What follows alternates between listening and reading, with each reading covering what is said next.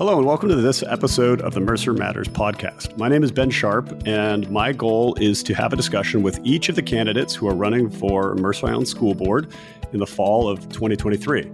I have reached out to each candidate and offered to have a discussion with them. But if for some reason you don't see a candidate listed as an episode in the podcast, it is because they have declined to be interviewed. So without further ado, let's jump right into this episode.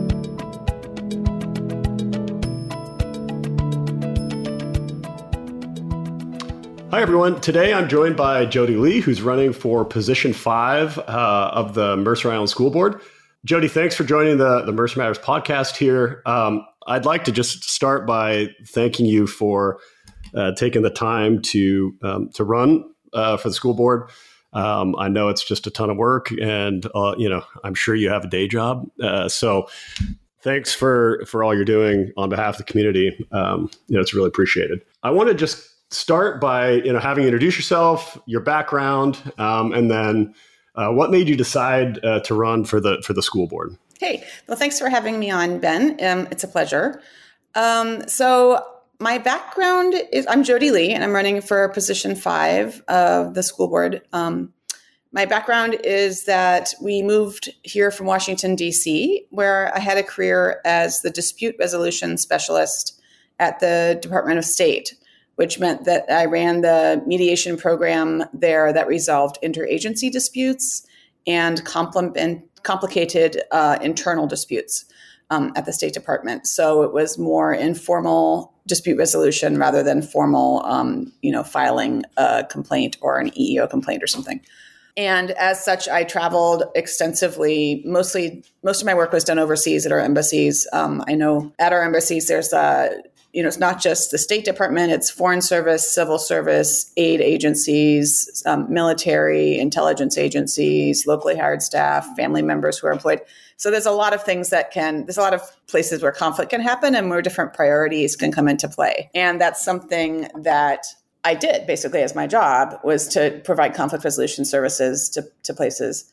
And then I taught at the Foreign Service Institute, teaching our diplomats mediation and facilitation um, for 20 years.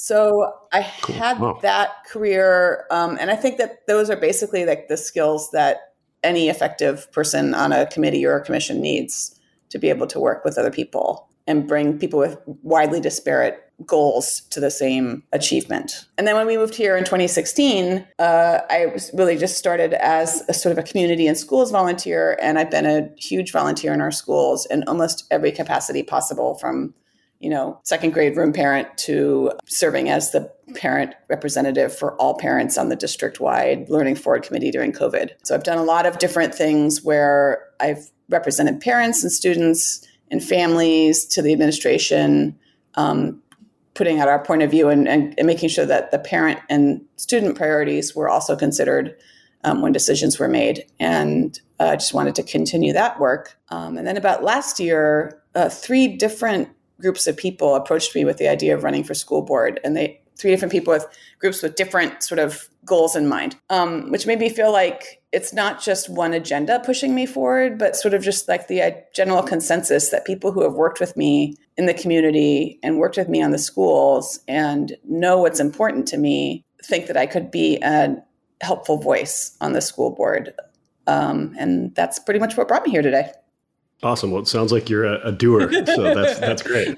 Um, so I, I, so you mentioned kind of you know your, your, concerns and sort of what what you're focused on. Um, you know, one, one of the first questions I want to ask you is, you know, in your view, what are the you know top two or three most pressing issues facing our school district in in your mind? Well, one of the things that a cause that's particularly dear to my heart is the idea of uh, student mental health because really you know with the, without that whole student feeling confident and strong then there really can be no sort of academic achievement or uh, schools going forward to doing their best work or um, any of the other things that are important to us. Uh, I'm on the board of the Mercer Island Youth and Family Services Foundation. I joined that uh, two or three years okay. ago. Um, that's the foundation that provides money for the school counselors. So I'm the kind of person that when I s- want to commit to an issue, I really put my time and money where my mouth is.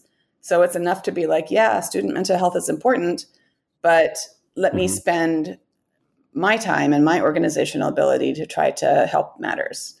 And since you know I've joined the board, we've been able to fund an additional counselor for the middle schools, for example. So we have two full time counselors now for middle school instead of just one. And that's the kind of thing that's, that's really important. It's like Mercer Island during COVID, of course, like everywhere, we saw this you know sharp rise of mental health issues with our students. But um, something that I find interesting is that we have had a quicker rebound in mental health and social emotional learning post COVID than other neighboring school districts or similar school districts.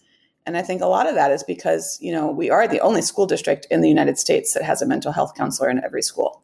I mean, granted, we we have wow. six schools, but you know, still, yeah, we're the only district that can say that.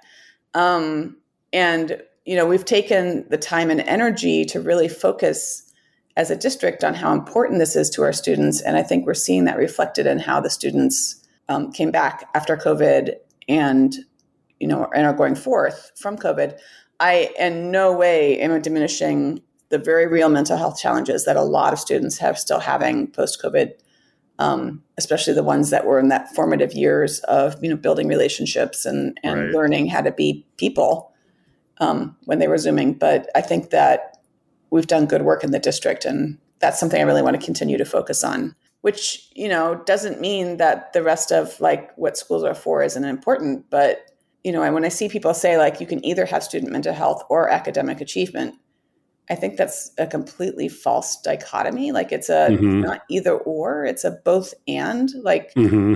what is the point of having a student who gets super high grades or takes the hardest classes or gets into even the prestigious most prestigious college if that student is miserable or has right. suicidal ideation or you know is just not living a complete life where they feel that they are themselves and that's something that's equally important i would say yeah it seems like strong mental health is sort of a baseline uh, from which to operate from right? Like yeah, yeah. I, I, mean i, think I, that totally some people are like it's you know i was not happy when i was a student but i got into harvard and it's and it's like well that's terrible. You know that's terrible. Like like it's great to go to harvard. Like my husband went to harvard. He's and i see him reaping the benefits now like the network and everything. Like there's no discounting going to an ivy league school but like also you need to be happy as a person and and you know they're they're adults when they come out of our school district right they're 18 like how are we bringing them to like our job is to shepherd children to an adulthood where they feel like they've been seen and recognized and are confident and feel like adults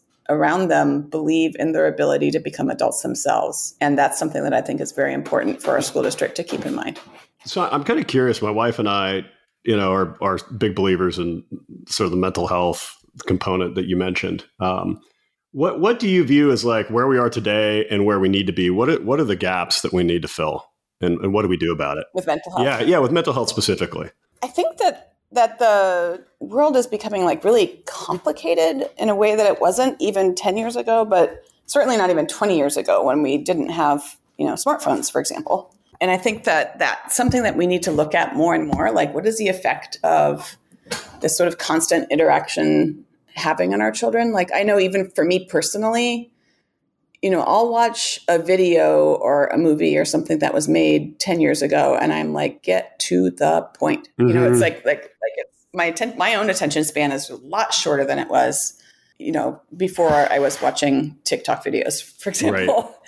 And so, you know, you have to feel like, what is that doing for our kids? And how do we shepherd our kids? Like, you know, when I'm, I'm 56. So like when I was a child, we read the pa- you know you read the paper in the morning and that's how you got your news right, right? or you listened to npr in the car when your parents were driving or whatever but you weren't constantly barraged with photos and information and things to care about you know like i didn't devote nearly as much energy into caring about celebrities as people do now, like constantly wondering, like, you know, how's Taylor Swift doing with her boyfriend? Like, you know, it's just like it's a constant sort of yeah. Because People Magazine only came out um, like once a month, so that's the best you can yeah, get. Yeah, it came out. It came out, and you leafed through it, and then you were like, okay, well, I guess I'll wait a week for the next one. And it's and it's not. I mean, I feel like there's a constant thrum of background information that's running on our kids now. It's kind of like when your phone has all these apps refreshing in the background, you know, and you just need to we were able to just focus on one thing at a time um, when we were formulating our teenage years. So I'm not sure how you could ever go back. I think that you know it's definitely a Pandora's box, all the technology and all the information, but I think it's important for people to provide sort of context and structure and a scaffolding of support for kids in a way that I'm not sure we're doing now, uh, and I'm not sure exactly how to get there. Like, yeah, and what role does this does the district have in that versus you know family and sort of parenting decisions? Yeah, you know that that is the question, right? Like, there's I think there's a lot of there's a weird dichotomy of people wanting the school to provide every possible service and comfort to their child, mm-hmm. but then also not get in their family business. Mm-hmm and do you know like and do things like and not not interfere with how the family wants to make decisions. And you see that with any flashpoint in our education system. You know, you see that with mental health. You see that with like course selection. Um, you know, if if a, the school is suggesting a class and the parent thinks the student should be taking a different level class, um, you certainly see that in areas like you know whenever there's any kind of like sexual health education or anything like right. that. And it's so that's the question, but there i mean i think most of that stuff is the family's role ideally right? Like a family is the one providing support. The family is one providing scaffolding. But the schools also have to be there when needed not even just for like oh this person's in crisis at school or this person might be you know posing a risk or whatever. But just like if there's a student who's not getting the support that they need and they come to a, an adult at school then that adult should have the resources to address that mm-hmm. need and you know and then they're all mandated reporters right like if a kid comes right. to an adult and he's like i think i'm you know i'm really miserable and i don't see why i'm here then the teacher needs to act on that that's like right that's yep. you know because yep. if they think that a student is, is going to self-harm so do you think so, do you think the district you know as as a director if you're elected is that something where the district helps create a set of tools for parents to sort of understand you know some of the risks the you know they're facing our kids and and run workshops or like what's how, how would you sort of envision addressing this issue from the board level? Or, or, or, or is this an um, issue that would get addressed there? I'm not sure that, I mean, that if you think about what's available right now, I think that the district is doing a good job with all the various resources there are. It's not just the district, but there's, you know, like the parent edge programming, which is fantastic, but addresses a lot of these issues. You know, they always have like these, you know, like suicide workshops um, or just you know they had that excellent program that was on that was last week and that they have the record they just sent out the recording today of like you know that enough that book that was just written about like why are we pushing our students so hard for mm-hmm. excellence you know like right. that was um, a really great programming um, and that kind of thing so parent edge is a great resource youth and family services is a great resource and they do you know a community work, not just in the, they don't just provide school counselors, but they also provide mental health counseling to the community um, and emergency services to the community. I think the city and the school have a good partnership that could only be strengthened, you know, like with the services they're providing. This is a city that, that actually runs youth and family services um, and provides the counselors. It's the foundation that funds them and they're, and they're in the schools. So it's all three together, you know, making that program strong.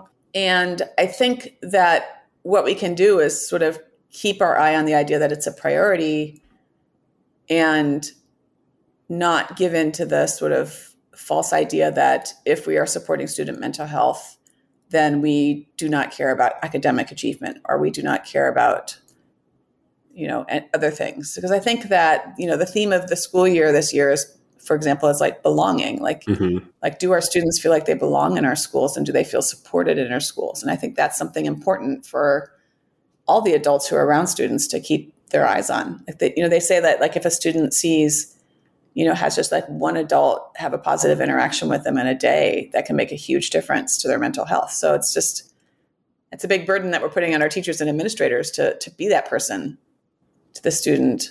And ideally, you know, they're getting that from their family and friends, but some some kids aren't. So um, that's something that we all have to sort of be in support of. Great. So we spent quite a bit of time talking through mental health. Um, yeah, no, no, no. It's all it's it's, it's great. Um, and I mean, I, I, agree with you. You know, based on our, our family's observations, um, you know, that's really really important. Um, so thanks for spending time on that. Um, what are what are you know one or two others that that you're seeing that are kind of front of mind? Yeah, I think that um, uh, one issue that I think will be the big project for the next board will really be like sort of taking a good look at this the long range facility management plan. You know that that's in front of the committee uh, community right now. Um, it's obviously stuck a chord in the community. Mm-hmm. The idea of possible school consolidation. I think now that the formal community feedback and, um, frankly, the informal community feedback that that's been going around, um, I think it's apparent to the school board, this the school district that um, you know our community is a community that prefers to have smaller, four small neighborhood schools instead of three larger um, schools, and you know, and that's that's valid. I mean, I'm an Island Park. We're on, we're an Island Park family, and that's you know, it's it's just up the street from our house. Like that's something that I didn't want to see Island Park closed at all, um, and don't really support the school consolidation. But I think then in that case, because the Planning Commission did their work with an idea toward sort of the numbers and the economy of it all, then if we support four smaller schools, then we need to figure out how to put our money where our mouth is as a community and as a district because there are repairs that need to be made on on our schools to even bring them up to like Washington State Code, right? Like because of the new environmental laws that have been passed. Um, but there's also just you know we've put off some repairs to the schools because we were sort of waiting to see like what's going to happen. Are we going to tear this down or whatever? And um, you know that whole mess a couple weeks ago on West Mercer where that sewer pipe broke. Like those, that's the same age as the sewer pipes that are running in our schools you know, or like the schools are like 70 years old. Like I live in a house that was built in 1972 and I got to tell you, Ben, I hear a mysterious drip right yeah. now. And yeah. you know, like, like, it's, it's very disconcerting. Like some, you know, things are falling apart. Um, and you're like, this can be either like, I can either fix this now or I can have a super expensive problem to fix, you know, in six months when something bad happens. Yeah. So I think that we have to approach that as sort of like you know, do we want to be proactive and thinking, how much is it going to cost to repair this school and bring it up to code, or do like the minimum that will keep it safe and functional for another 30 years? Or, you know, do we disrupt our students for like one year and then have a brand new school mm-hmm. for the same amount of money? Like, I don't know those, you know, they haven't looked at it from that point of view. So the numbers aren't precise, but I think that it's something that it's worth looking mm-hmm. at. Um, where do we go? Like if, if we say we want to have four small neighborhood schools, then how do we achieve that and still have four schools that are worthy of our students? Um, anyway, I think that's going to be the big work of the board in the next several months because that's something that's sort of coming to a point just as the new board gets sworn in. Right. Um, and then the another issue that was important to me in running was just the idea of like the curriculum challenges and book banning that we're seeing elsewhere in the United States, um, just to make sure that that isn't something that takes hold of on Mercer Island, and that that we support the schools and um, the school libraries and whatever if there are curriculum challenges and book challenges. I mean, it's you know I think that I think that our selection committee, the way that we select work, uh, you know, academic materials to go in our schools, it's very it's a good process and it works well for the most part. Um, and of course, you know, things should be age appropriate. Of course, things should be, you know, like appropriate for the grade that people are reading them in. But I think it's very important that we give our children who, you know, literally live on an island and one that, you know, we have 30% of our students are Asian, 30% of our students are Jewish. It's a, we have that diversity, but we, and other aspects of diversity, we really just don't have it. Um, and for economic diversity, we don't have it very much. You know, like we have five percent of our students getting free lunch in the free lunch eligible, but like that's really different from neighboring school districts um, and the nation as a whole. So I want to make sure that our children have exposure to the sort of rich tapestry of life that exists off the island so that they have the cultural competency and the tools to sort of recognize what's going on when they do leave our island and go on to further education or work or whatever wherever life takes them.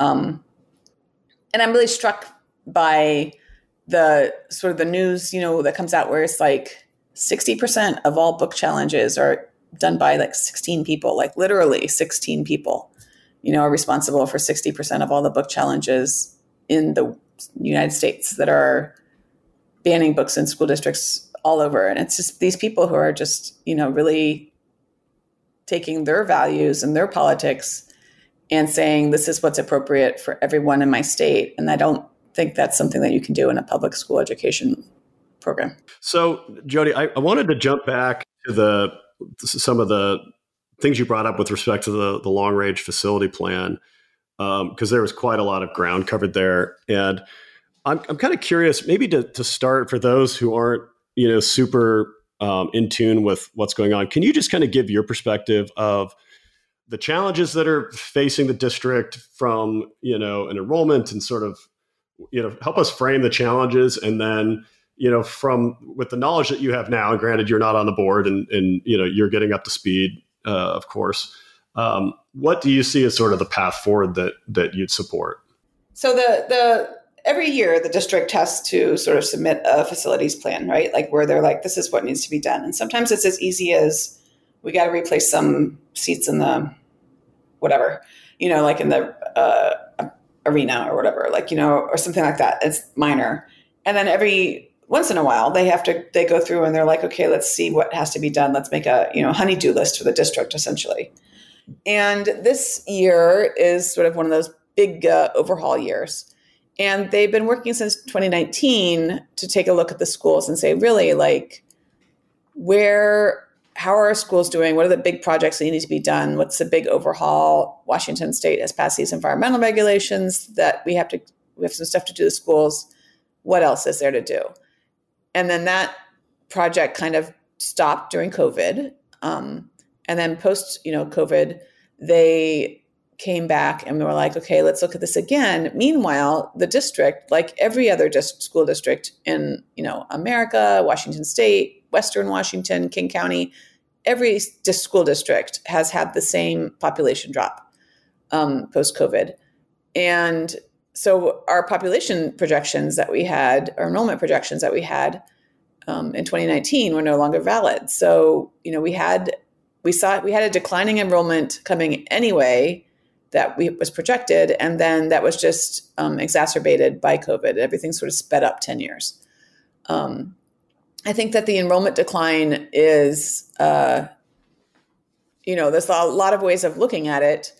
I think that some of it is some of the numbers are just it's demographics for sure like you know the idea that um, that there's missing children who have been pulled out of our school district is more like there's missing children who have never been born. Like the population there's a you know huge population drop um, from 2016 on. Like people either weren't having kids or um, I mean that's basically how the population drops, right? Like like people people weren't having as many babies, and so the babies not born in 2016 or not born in like 2020 are the ones that would be entering pre-K and kindergarten and first grade right now.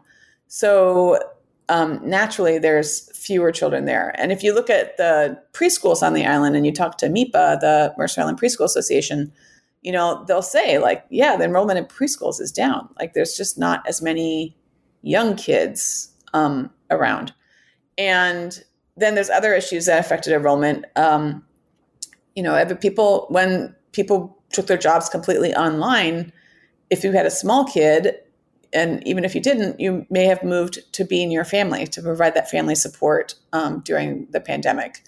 Or maybe, and I know in Western Washington, particularly, a lot of people, or in Seattle area, a lot of people moved to be somewhere where there's a lower cost of living. Like if you look at North Bend, they had a population boom during COVID because people moved out there where the cost of living was lower. They could still do their jobs. And if you look at our tech companies and our downtown companies in Seattle, the problem that they're having now is getting people back to the office. Like maybe these people moved where it was cheaper and easier for them to live and they don't want to come back. Um, so that's, that's something else that, that sort of added to the thing. And we in the district pulls families when they leave the district and and a lot of them were moving out of state. You know, so those families aren't going to come back if, if, if, they don't live in Washington anymore. Um, and then there's a lot of families that had children that were young during COVID who took advantage of the opportunity and um, and were financially able to, like many of our Mercer Island families are, just demographically speaking, were able to enroll their children in private school so that they could have their five and six year old not trying to Zoom kindergarten, um, which is probably a choice that I would have made if I'd had young children during the pandemic. I can't imagine asking a very young child to Zoom their education when they could be, um, you know, in person or running around and getting their yayas out. And especially if you're a working parent who doesn't have the time to supervise that Zoom learning, I think that was, you know, a choice that a lot of people made. And now you're seeing people, what we're seeing is that a lot of those families are coming back. Like a lot of those families are at a natural inflection point um, where, like, maybe if you put your kid out of school and they were young, you let them finish their, that school with their cohort so that you're not being disruptive. But then you bring them back for sixth grade, um, you bring them back for ninth grade. Or what we're seeing actually is like an enrollment bump also in 11th and 12th grade. So what we're seeing is that people want the name of a Mercer Island High School on their diploma, and they're bringing their kids back from wherever they were and dropping them back into the public school um, for that, for the to finish up, which is something unusual. So, yeah, we're seeing a bump in enrollment at the middle school and high school level. Yeah, so at the trans at the, the natural okay. transition points, yeah. you know, like a, so. I mean, if if I, if I had, I mean, thank God every day. I'm like, thank God I had a middle school and a high schooler during during COVID. But mm-hmm. like, if I had a, someone in kindergarten, I would have done anything it took to get them into a school that was able to be in person, you know, and that wasn't a sure. public school because the office, yeah. the state office of, of education was like, no, you can't be in person. So, um, say I put my first grader in there or my magical kindergartner in there, and then it's three years later, so that kid's in fourth grade. I'm not going to take them out of their private school now and away from their friends and everything that they've yeah you entire, naturally do yeah. that you know at the middle but, school level right but when it comes time yeah. for sixth grade i'm like let me get them back in this excellent islander middle school where i can they can go for free and they'll be with their neighborhood cohort. Um, because one of the reasons i think that people move to mercer island is this you know that our school district is one of the most excellent ones in the state but also it's very neighborhood focused. Right. Right? Like if you go to one yep. of our schools then you're living near the kids that you go to school with and you're on the same soccer team as those kids you're on the same chess team as those kids you know you're playing band with those kids. It's really like such a neighborhoody feel that can't be replicated when you go to an independent school i think um, unless you go to one of the small independent schools on the island i think. But um, when we lived in dc our children went to sidwell friends school which was an outstanding school. You know they were there the same time the obama girls were. Um, but it was not neighborhoody at all because it pulled from all over the city, right? So I've had that experience as well, where you maybe you send your kids to the most prestigious private school you can get them into, but then they're not living near their classmates. And for my children who have known both worlds, they much prefer going to the public schools on Mercer Island, where they are neighbors and friends with everyone that they're going to schools with. So, um, so that I think that the enrollment problem you know, I take it seriously and I know that these things come in cycles. So I don't want to shape our future thinking that we're going to have low enrollment and then have an enrollment boom and then and then be like, "Oh no, what do we do now? We have so many kids." Which is another reason I think to be against the consolidation of the schools into three schools. Um, you know, as a parent and interested voter, that I mean, my opinion would be that that that's one of the reasons we don't consolidate. Like we have seen population go down and we've seen population go up.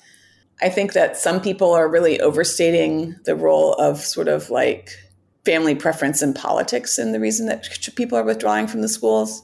And I just think that that is a much smaller issue than than it actually is. I think that um, we need to take seriously the people who aren't enrolling their kids or who have withdrawn their children from schools. But ultimately, we are a public school system that is providing education for every child who lives in our district.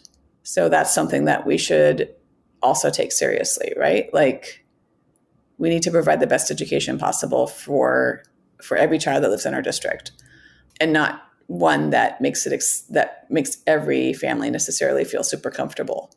Right? I mean, it's like like the example that I that I use is that, you know, like we're a Quaker family, like, and I'm, you know, I'm Quaker. And and seniors are kids who are 18 or I forget why what the touch point is, but they get called, you know, the Mercer Island School District gives their names, like every school district does, does in the country, um, shares information with graduating seniors with the armed services, and so that they can con- recruiters can contact the families. Mm-hmm. And that's an arrangement I think that is like said at the federal level or the state level or something. So, you know, it's not a local decision; it's a it's a state or federal decision, um, and you can opt out. And so the first time I was contacted, I was like, "Listen, we're a Quaker family. My children are not serving in the armed services. We do our public service elsewhere. So please don't contact us. And I was taken off the list. But I would never say to the school district, I mean, A, I couldn't because it's a state or federal requirement, you know, like, but I would never say the school should not allow recruiters to contact any student because I'm a Quaker. You know, I'm not going to impose like my sure, yeah, religious understanding of like what I think the world should look like on the district. I mean, in that case, I couldn't because it was a whatever. But like, you know, I just think that we can't cater to every family's particular family values, right?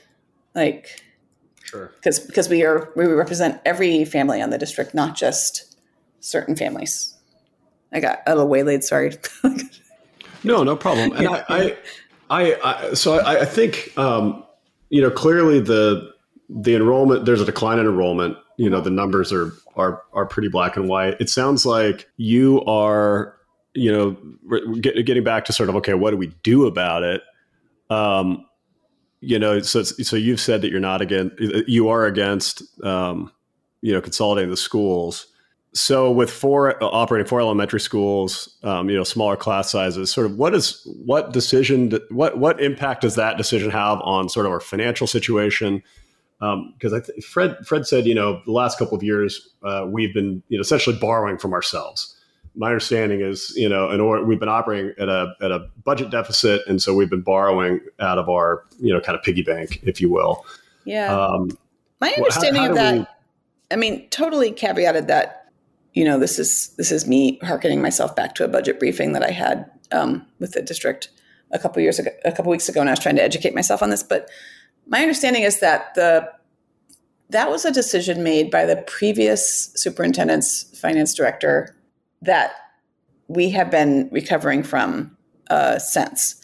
And I think our current finance director, who we were extremely lucky to poach from Vashon Island School District, has been doing a great job of sort of righting the financial ship on that, um, bringing, you know, paying back the the money that this district borrowed from itself, and getting our reserves back up to the point where you know our credit rating is as good as it's ever been. Like it's not like it's not like uh, you know we've we've gone from an A to a A plus to a C. You know, it's like we've gone from an A plus to an A, and as we repay more money and build up our reserves, we'll we'll go back up to our A plus rating. So it's not like we have a bad credit rating now. It's just like we did take a ding because we did this unusual tactic um, before the current superintendent was superintendent.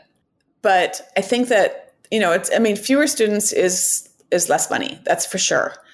And um, and the state and the federal government do not reimburse us adequately, even for the students that we have. In my opinion, like I think that, and you know, we see that from our community where we're lucky enough to have the Schools Foundation and the Youth and Family Services Foundation and the booster clubs making up a lot of the slack that that we have um, with our budget. I think that the district and the city are have you know a pretty good partnership going where they're reaching out to families. Um, you know, the school reaches out to families when they leave to sort of find to assess why they're leaving, and also, you know, they're, they're doing a partnership thing with the city where they're just like reaching out to realtors and making sure that they, you know, have the latest stats on the schools and the school rankings and stuff. Or they do, um, and I don't really quite understand the tech part, so you know, I might be making this part up, but like, say you search Mercer Island schools and then you search Bellevue schools, you're going to get fed a targeted ad that talks about how great Mercer Island schools are. I mean, the the specifics of that might not be right, but you know, that's they're doing like that kind of sort of intelligent reach out again to people to just sort of say, say like, hey, you know, you're, you're you you're looking into Mercer Island schools Let's talk about how great they are.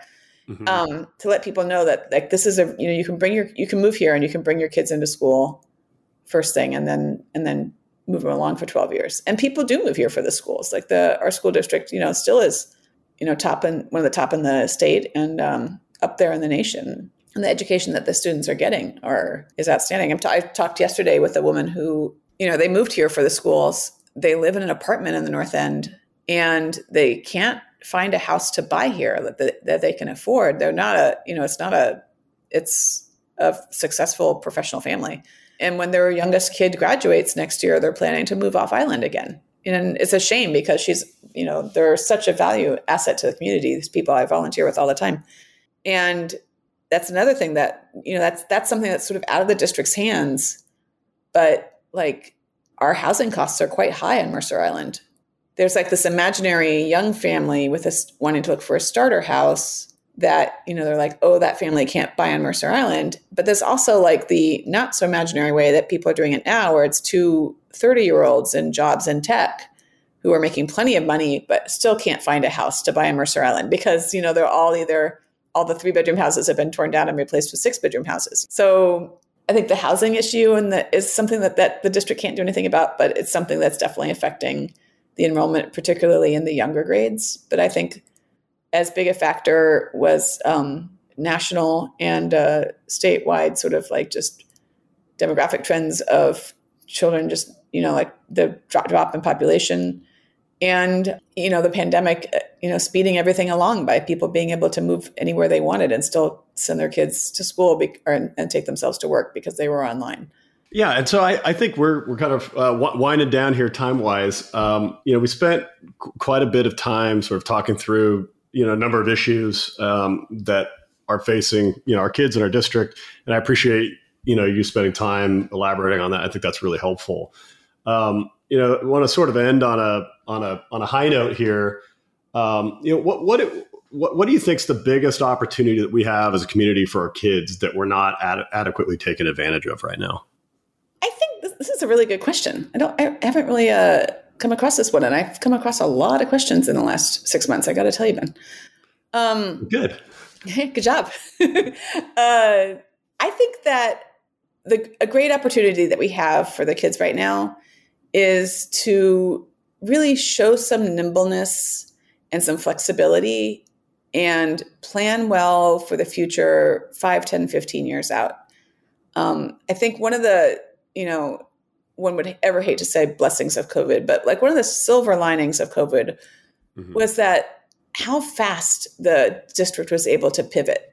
I mean, if you think about it, like we had just been going to school in schoolhouses for decades, right? Like that's how school was. And then all of a sudden, in six weeks, we had technology out to every student who needed it. We had you know people going to school online. Now there was a lot of things to not love about having your kid go to school online right? Like and there was a lot of things to to complain about about how the way it worked initially.